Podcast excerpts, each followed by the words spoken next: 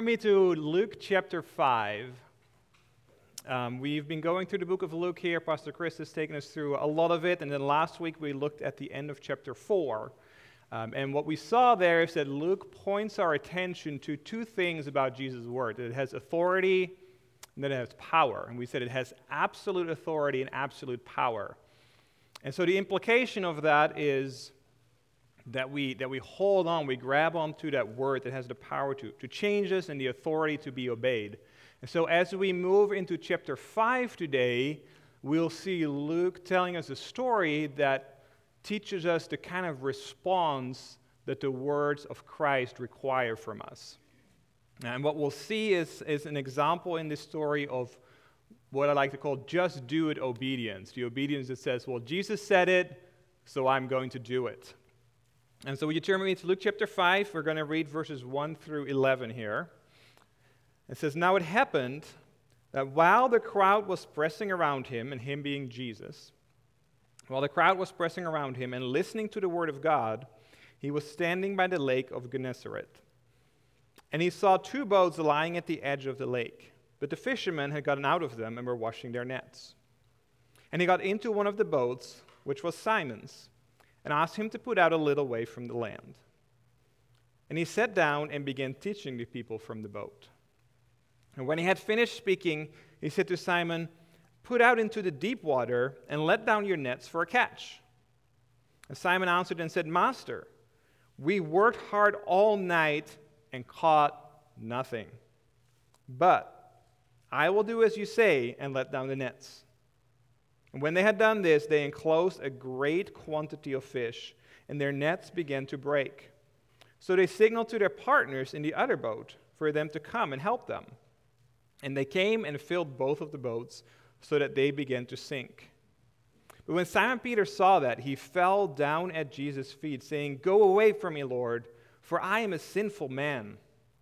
For amazement has seized him and all his companions because of the catch of fish which they had taken. And so also were James and John, sons of Zebedee, who were partners with Simon. And Jesus said to Simon, Do not fear. From now on, you will be catching men.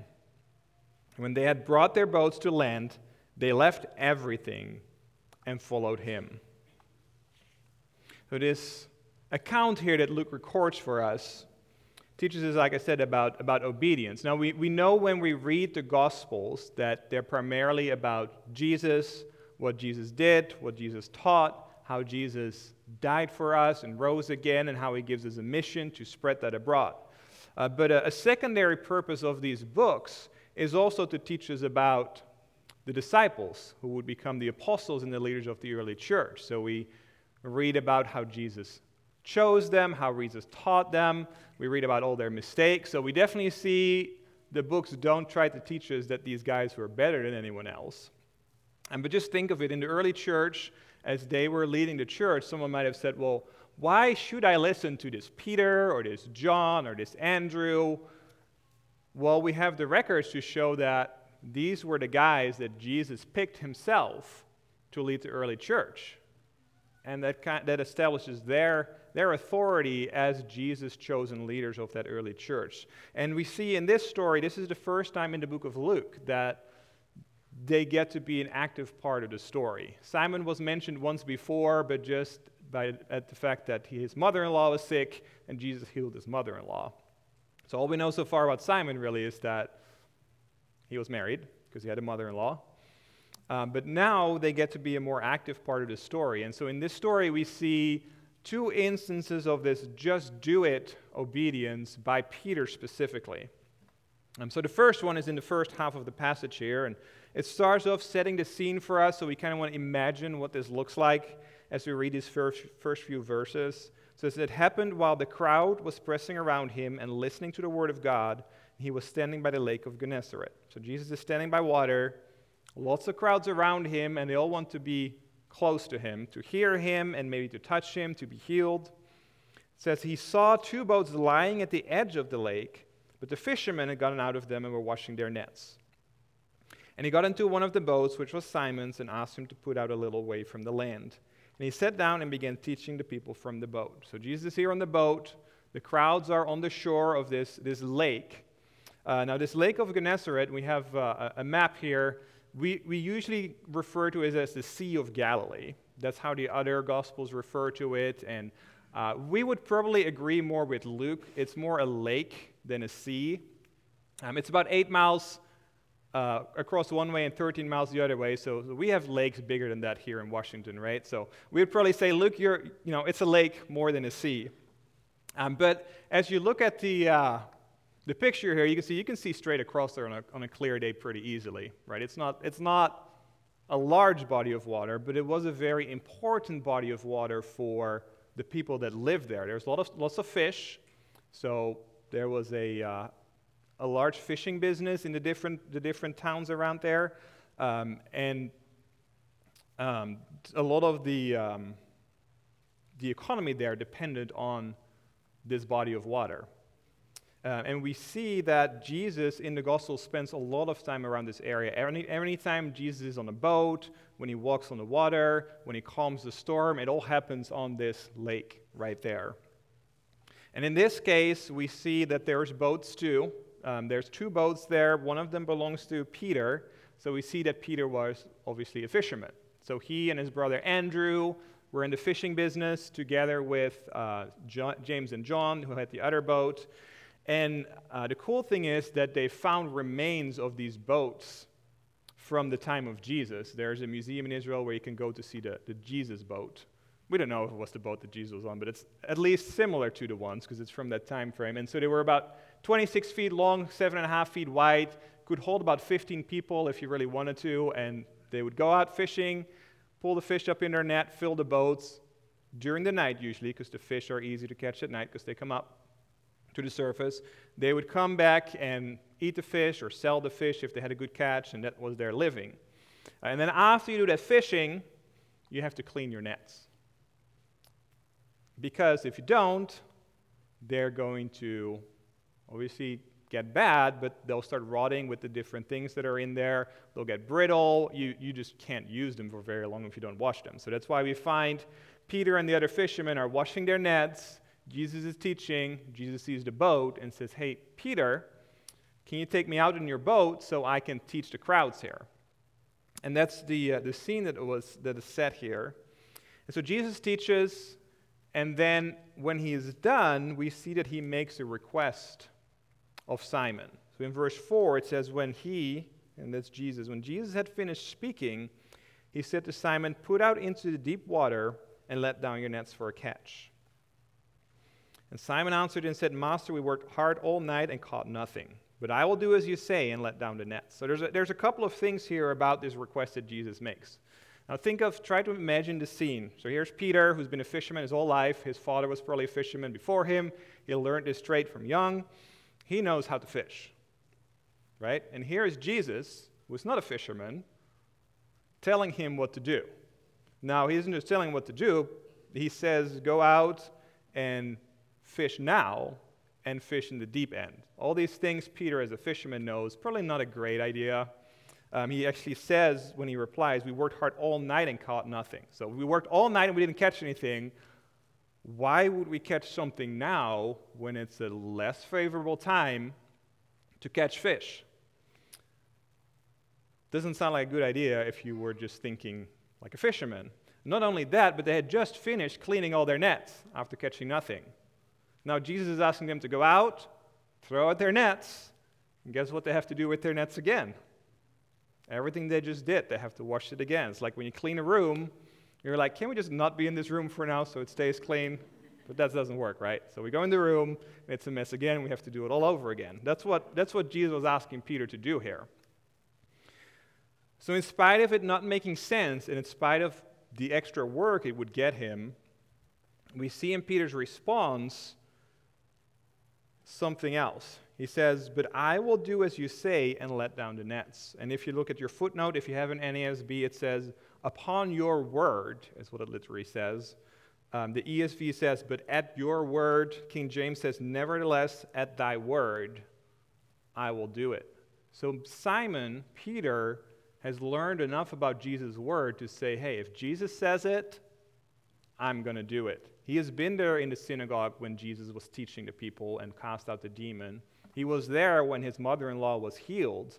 Um, if you read the other Gospels, you find that he's actually been around Jesus for, for a little while already. And so he knows enough about Jesus' words to say, Hey, Jesus, I know your word has authority and power.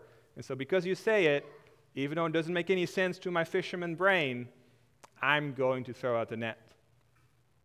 Because you say it, I'm going to have this just do it obedience. You say it, I'll just do it.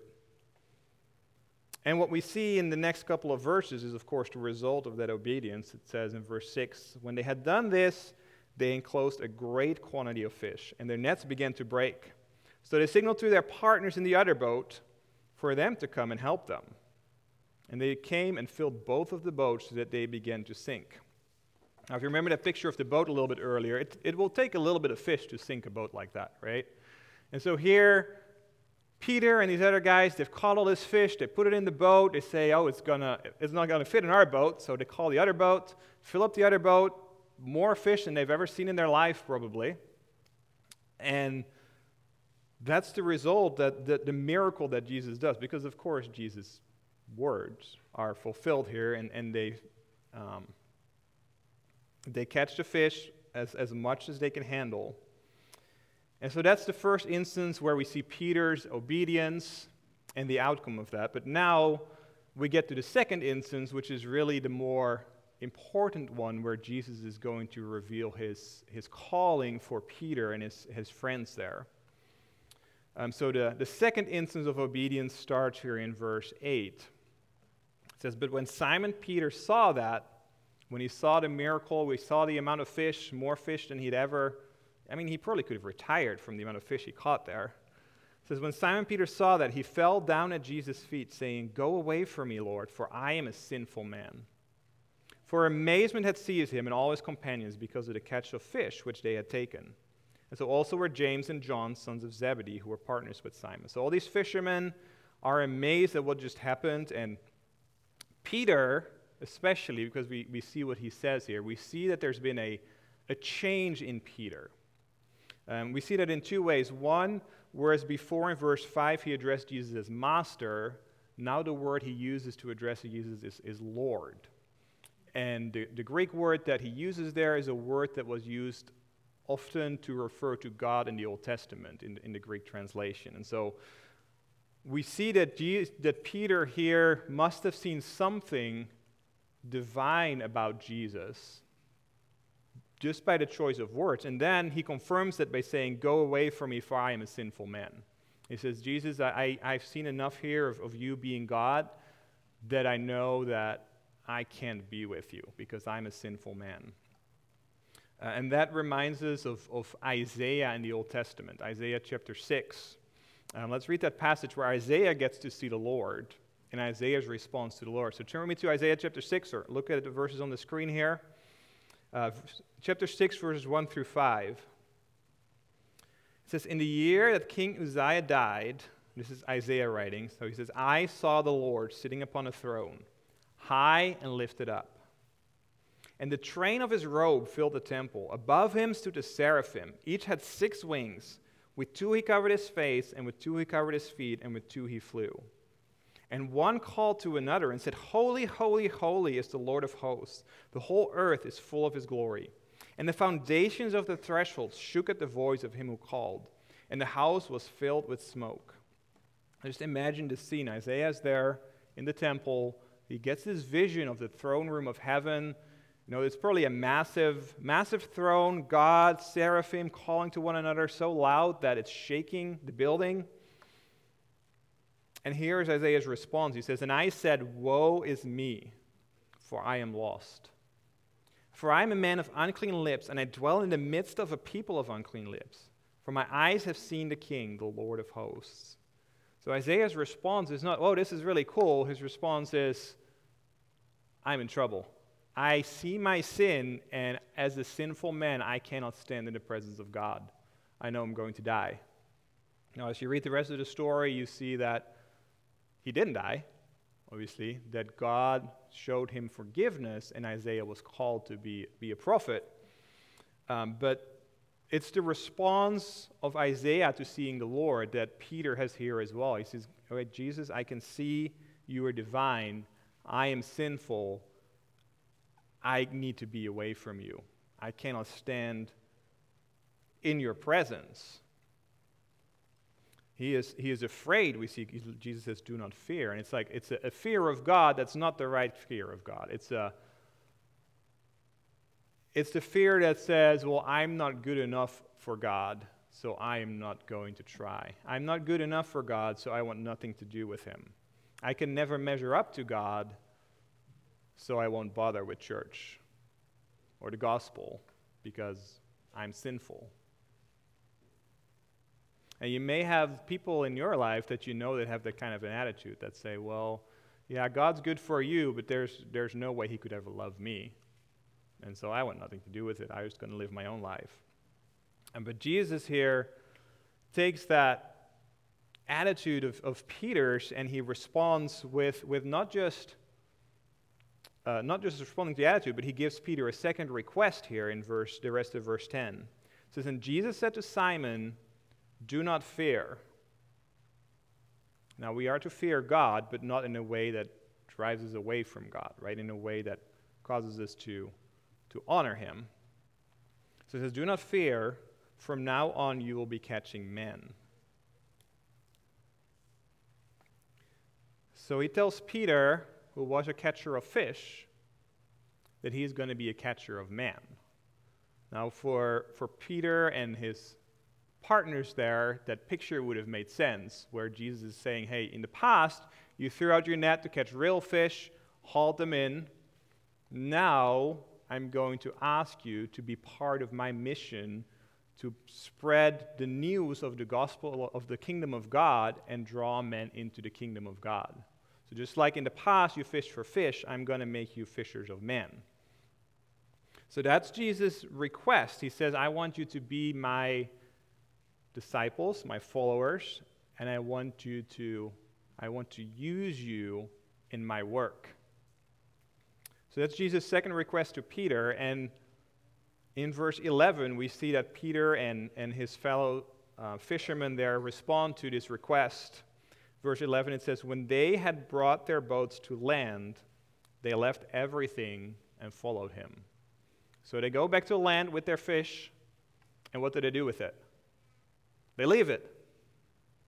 Now we know that there were other fishermen. John, James and John's father was there, so I'm sure someone would have taken care of the fish. But here they catch enough to be rich and they leave it behind because Jesus asked them to follow him. Now, did they understand everything Jesus was asking them to do at the time? Probably not. They did not know what was going to happen over the next weeks and months and years. They did not know that there was going to be a time where they were the leaders of the, the church. But Jesus says, You will be catching men, and they leave everything and follow him. And that's a second instance where we see that that just do it kind of obedience. They didn't need Jesus to give a long explanation of exactly what he wanted, when he wanted it, how he wanted it. Jesus just said, You'll be catching men, follow me. They left everything and followed Jesus.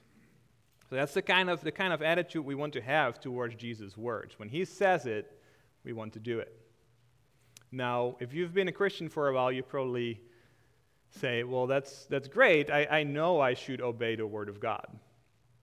Um, I don't need to just know that I need to obey. I want to find out how I do it. Because if you've been a Christian for a while, you probably know that it's not always easy to obey the Word of God.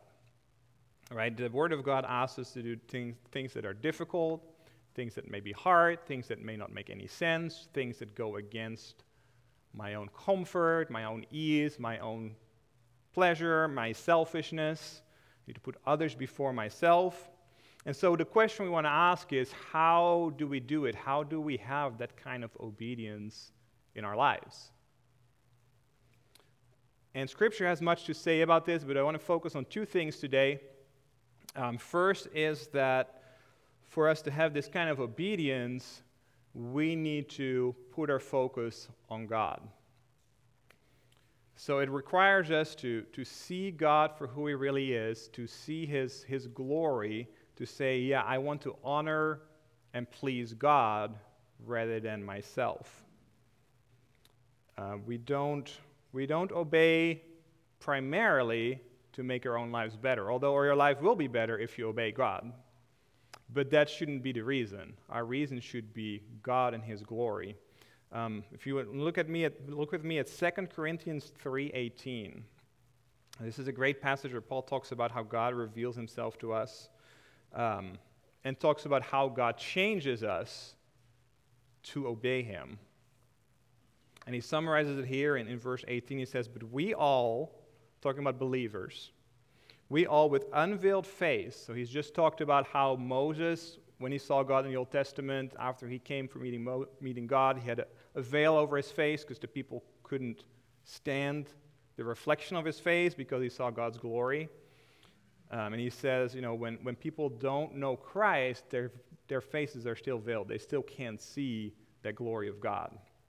But we, as believers, he says, we have unveiled face, and so we are beholding as in a mirror the glory of the Lord. We can actually see the glory of God.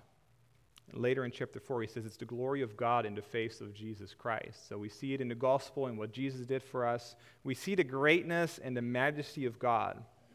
And he says, as we see this glory of God, we are being transformed into the same image from glory to glory.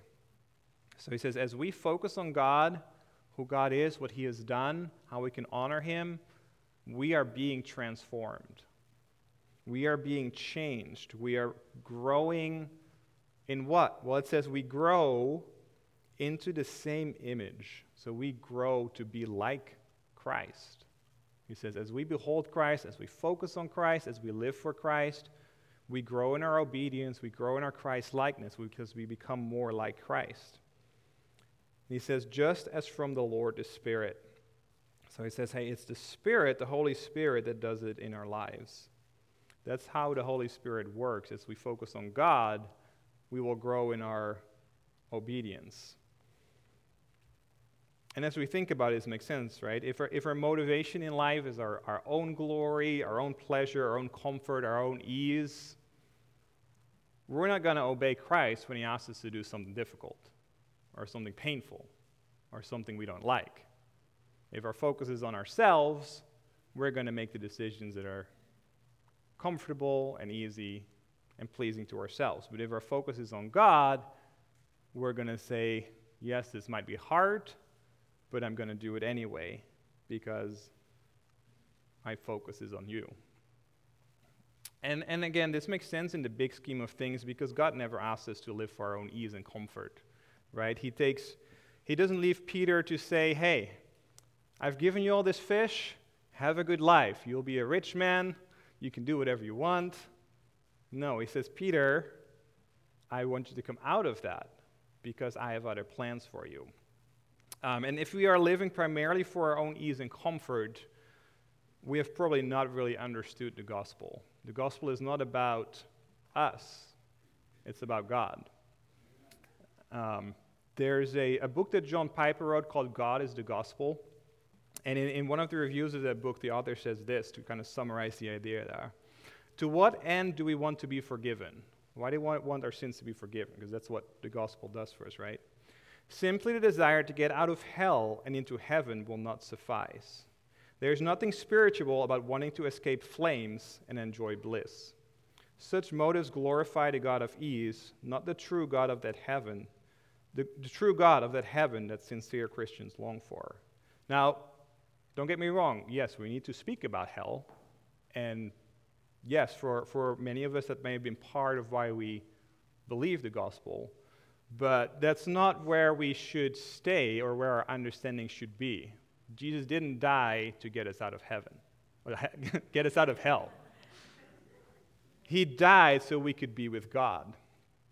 Right? And, and later in the book, John Piper makes a point and says if we would be okay with going to heaven, with you know, all the, all, with all the best experiences we could ever imagine here on earth, but without Christ, if we would be okay with that, we have not understood the gospel because it's about bringing us to, to God, to Christ.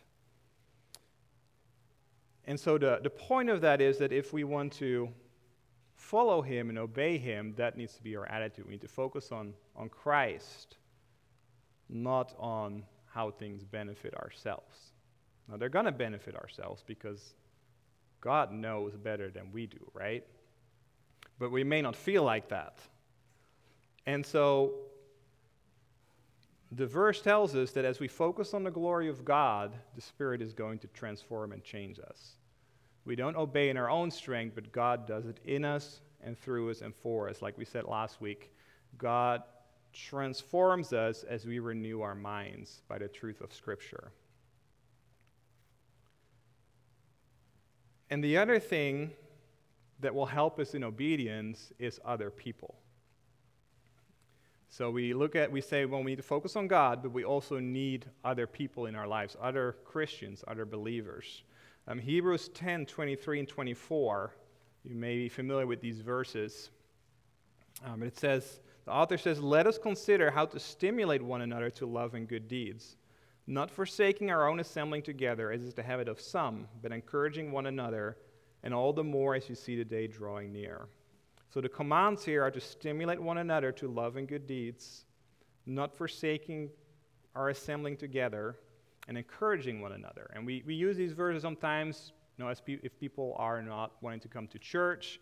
But if we read the whole passage, we see that there's more than just this, this Sunday morning sermon mentioned there, right? We need to do all these things to one another, stimulate one another, encouraging one another.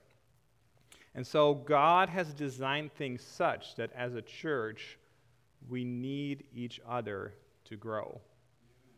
There's, uh, there's no evidence anywhere in the New Testament of anyone who just kind of withdrew and all by themselves were somehow able to become more Christ like. We need one another. That's how God designed it. He, he saved us to be part of the body of Christ, right? Paul loves to use that metaphor where he says, hey, the eye can say to the toe, I don't need you, and, and all those, those pictures that he puts there. We need one another. We need each other to live lives of, of love and good deeds. We need to be open to one another. And that's why, as a church, we, we think it's so important that we have Bible studies during the week, that we have our, our SALT groups during the week that Graham was talking about, because that's where we have that opportunity to talk about the Word of God when God is teaching us and put it into practice. Um, SALT stands for Saints Applying Living Truth.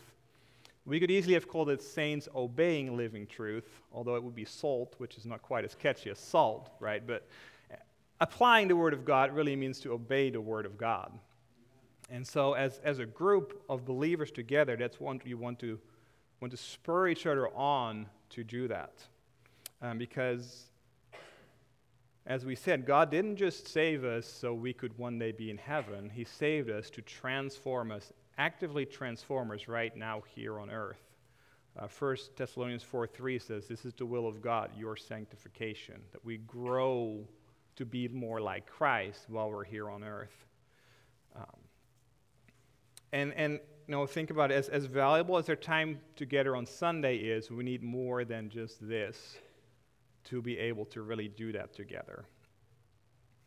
So, God's given us some great resources. He's given us Himself, He's given us other people in the church. And so, we would encourage you to, to make sure we make use of all the resources that God has given us. And so, if you're not part of a SALT group or, or any other fellowship getting together, this would be a great time, as, as Graham mentioned earlier. Um, we'd love for all of you to, that aren't in, in a group like that to be, be part of it. The leaders will be out there at the end of the service, and uh, we'd highly encourage you to make sure you make use of this resource to, to grow together. Because that's what it will take for us to have just do it obedience in our lives. We need that focus on God. We need to be together with other believers to do that. We cannot do it by ourselves, and we cannot do it if our focus is ourselves. If we want to be like the example that Peter gave us today, Jesus says, Do it, and I will do it. Those are some of the things that we need. I'm sure you could think of some other ways that, that are helpful, but I want to encourage you to really put these into practice, to turn our eyes on Jesus and to see how we can be in fellowship with others during the week. And so let's go ahead and, and pray. Father, we thank you so much for these words that we have, these active and living words that come in us and change us. We know from last week and, and from your teaching that your word has the power to do that, that you transform, renew our minds and our hearts to change us.